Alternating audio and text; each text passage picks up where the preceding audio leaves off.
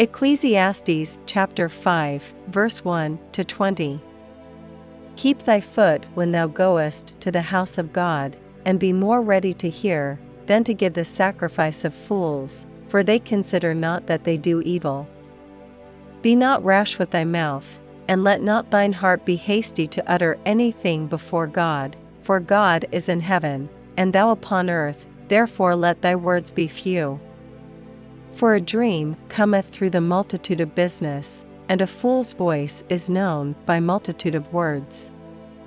When thou vowest a vow unto God, defer not to pay it, for he hath no pleasure in fools, pay that which thou hast vowed. Better is it that thou shouldest not vow, than that thou shouldest vow and not pay. Suffer not thy mouth to cause thy flesh to sin, neither say thou before the angel, that it was an error, Wherefore should God be angry at thy voice, and destroy the work of thine hands? For in the multitude of dreams and many words there are also diverse vanities, but fear thou God.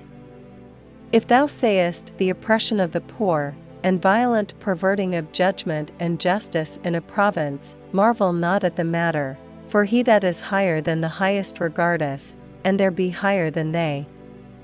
Moreover, the profit of the earth is for all, the king himself is served by the field. He that loveth silver shall not be satisfied with silver, nor he that loveth abundance with increase, this is also vanity. When goods increase, they are increased that eat them, and what good is there to the owners thereof, saving the beholding of them with their eyes? The sleep of a laboring man is sweet, whether he eat little or much, but the abundance of the rich will not suffer him to sleep. There is a sore evil, which I have seen under the sun, namely, riches kept for the owners thereof to their hurt. But those riches perish by evil travail, and he begetteth a son, and there is nothing in his hand. As he came forth of his mother's womb, naked shall he return to go as he came, and shall take nothing of his labor, which he may carry away in his hand.